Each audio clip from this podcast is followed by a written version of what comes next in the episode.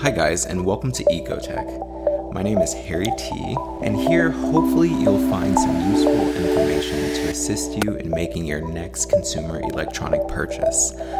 I'm currently a business major, so hopefully, I can shed a little light on some aspects of consumer behavior to help you make better informed buying decisions and protect yourself when making a purchase.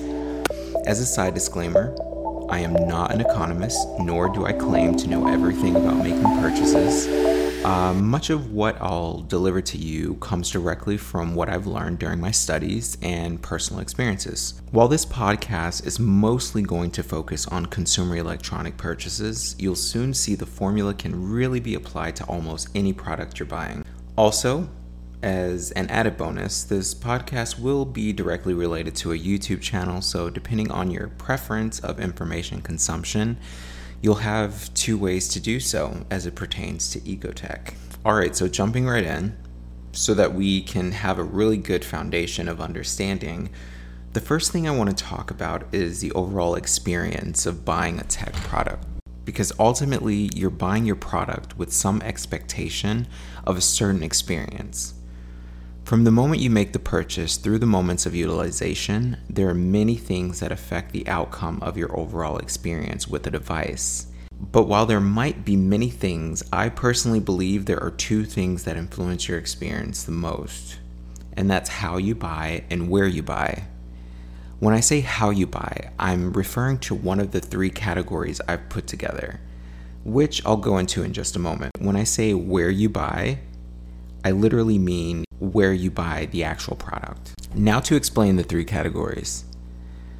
Without getting too technical, I've put together three buying categories. And also, as a side note, for the ease of me to do, and also for the ease of your understanding, I want to make this as as non-technical as possible so that maybe you can listen along without having to uh, Google every five minutes. I'll go into explaining it uh, right away so that you have a, an understanding and you can continue to follow along. Um, I think every consumer is entitled to information like this, so I definitely don't want to make it uh, complicated. So, yeah, I digress, but um, getting back on topic, uh, I've put together three categories that will give you a good idea of the experience to expect the willing and able category the compromise category, and as good as it gets category. The willing and able category will typically consist of the best experience possible, as this is the category where people are able and willing to pay the highest price for tech products. The next category is the compromise category. The experience here usually ranges from excellent to not so great, and also has the most things to watch out for. The last category is the as good as it gets category. In this category, the experience will really all depend on what you actually buy, since in most cases, the items you get are very far from what you'd actually prefer. Now, you might be thinking all this information is great, but how does any of this have to do with my actual experience and what does this actually look like? Well, I'll give you an example. I decided to enter the market for a tablet and as a side note, of course, when I say enter the market, I'm referring to not actually going into a market or a physical place. Um, usually, when you hear people saying this term, it just means that they have begun to search or seek a product. So they're entering the market for that particular product. From the moment that you actually start searching for a product or you have a need for it, um, and you begin to look around for it, compare prices and things like that, you have now entered the market for that particular product. And that's what that means. So, to rewind back a little bit, I decided to enter the market for a tablet. I decided that I wanted a Microsoft Surface tablet and that I only wanted to spend about 100 to $200 on one. Now, of course, when you want an item that has many models, you usually want the latest one. But since the newest model of the Surface Pro cost around $1,200 and the most I was willing to spend was $200, I automatically moved to the compromise category. Since I couldn't afford the newest model with my current budget, I decided to go for an older model. Now, I ended up getting that model through a you'll hear me talk about different kind of ways to get products I ended up going through a website um, that falls in the compromise category. And of course, when I'm referring to the compromise category, I'm referring to getting an item that is less than the brand new price. I don't want to confuse you too much, so I will just continue on through and I will pick up and explain in other episodes because this is going to be fairly short. Um, I got that item and it was absolutely great at first. I would have to say it worked well, but there were a few red flags. Uh, one of the red flags were that uh, it flickered uh, a little bit the the screen and I didn't really understand that too much. But as far as buying it that was great because it was in my price range. I got it for just under $200 um, the transaction went really well. My seller was very friendly for the most part and I bought it through a website where I ended up getting it the exact same day that I bought it so I got it within like a few hours it was really great it was a very interesting experience but I bought the item and then it ended up like flickering a little bit when I was like setting it up and everything like that. And ultimately, within the span of like two days, it completely just cut out. Now, because the rules work a certain way on this one uh, site, I ended up putting myself in a position where I had lost my money. Uh, so that just means that I was not able to get it back from the seller because I had already like completed the transaction fully. And so this is a really, really interesting situation, but there are things that are out there to protect you, and there are precautions that you take, of course. Um, different things that you do just to kind of like cover any losses that you might have. Um, but this is not something that I expected, you know, and this is something that some consumers, this would just really baffle them. They would not know how to recover from a loss like this and they would try to get help. And I did seek out help from customer service, and their reply was this transaction is complete. There is nothing that we can do about it. And so essentially, that would give a person a sense of hopelessness, you know, and, and these situations, they happen every single day. Uh, these are the kinds of things that, like, if people are not more informed, uh, if they're not more informed, it can happen a little bit more often. But here, what I'm hoping to do is just to open your mind and give you the information um, that you need in order to kind of like combat situations like this, or if something like this could happen with a purchase, right? So it like the information I give you hopefully will prepare you for if it happens. Even if it never does, you can still take these same precautions because it'll help you along the way down the line and then it'll also set you up to uh, be able to get like a really good uh, range of usage out of your uh, product so with this particular product i was able to purchase insurance or i was able to purchase a warranty you will also hear me use insurance, warranty, additional coverage. You will hear me use those interchangeably, but I'll do my best to explain so that you can obviously follow along and not get too confused.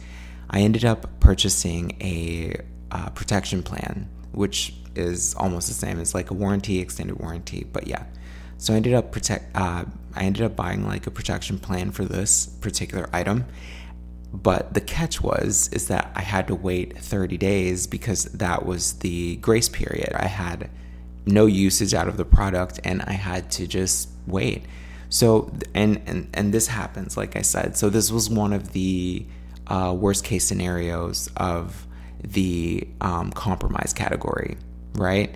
Um, and so on the better side of the compromise category, I actually walked into a consumer electronics store and I picked up a tablet. This time I increased my budget of what I wanted to spend and I went with uh, getting something a little bit better. It was used. So this fell into the compromise category, or you can consider it open box. Used, refurbished, open box, they all fall into the compromise category. So I bought this tablet and it fell into that category as well. The difference between this one and the other one, besides the versions being completely different, um, this one was in much better condition. Um, there was only a scratch on it, and well, it had only been opened and then returned. I mean, other than the fact of it having like a scratch on the back, there's nothing else wrong with it. It, it functions completely great uh, and everything. And of course, as an added precaution, I did end up buying insurance uh, for this particular product as well. So this is more of the upside of buying from the compromise category. I bought from a, I bought a used item that was either pre-owned or just like a store return, and um, it works for me just fine. Uh, does everything I needed to do, and so you can actually buy things in the compromise category and have it work out just great for you. As far as the other item, even though it did not work, what I did to, and by the way, this was a Surface Pro 4, what I ended up doing to prepare myself uh, for dealing with issues like this is that I paid for uh, a protection plan.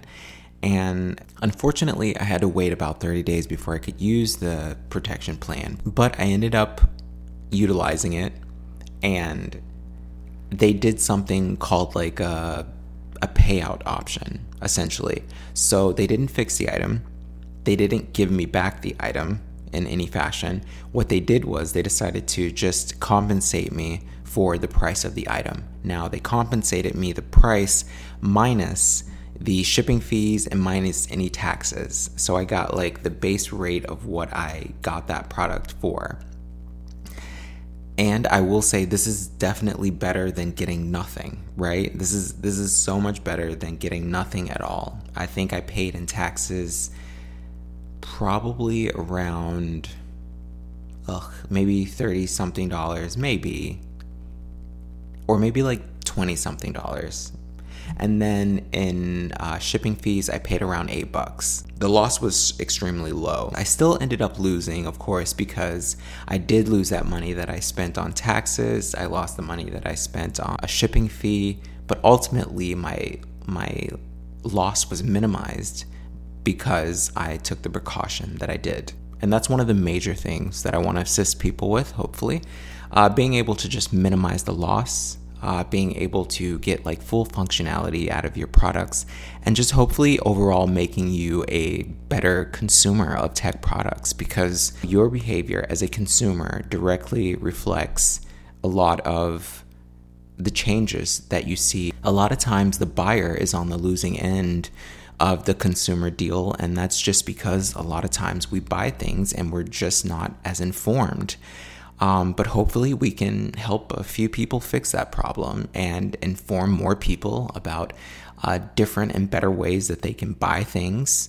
Um, and just maybe just exposing people to a broader spectrum of tools uh, that they can use in order to get the full functionality out of your tech products uh, maybe end up with a few of them not in the landfill. This is pretty much it for this episode. I'll expand on many more things and go into much more detail as uh, this goes along.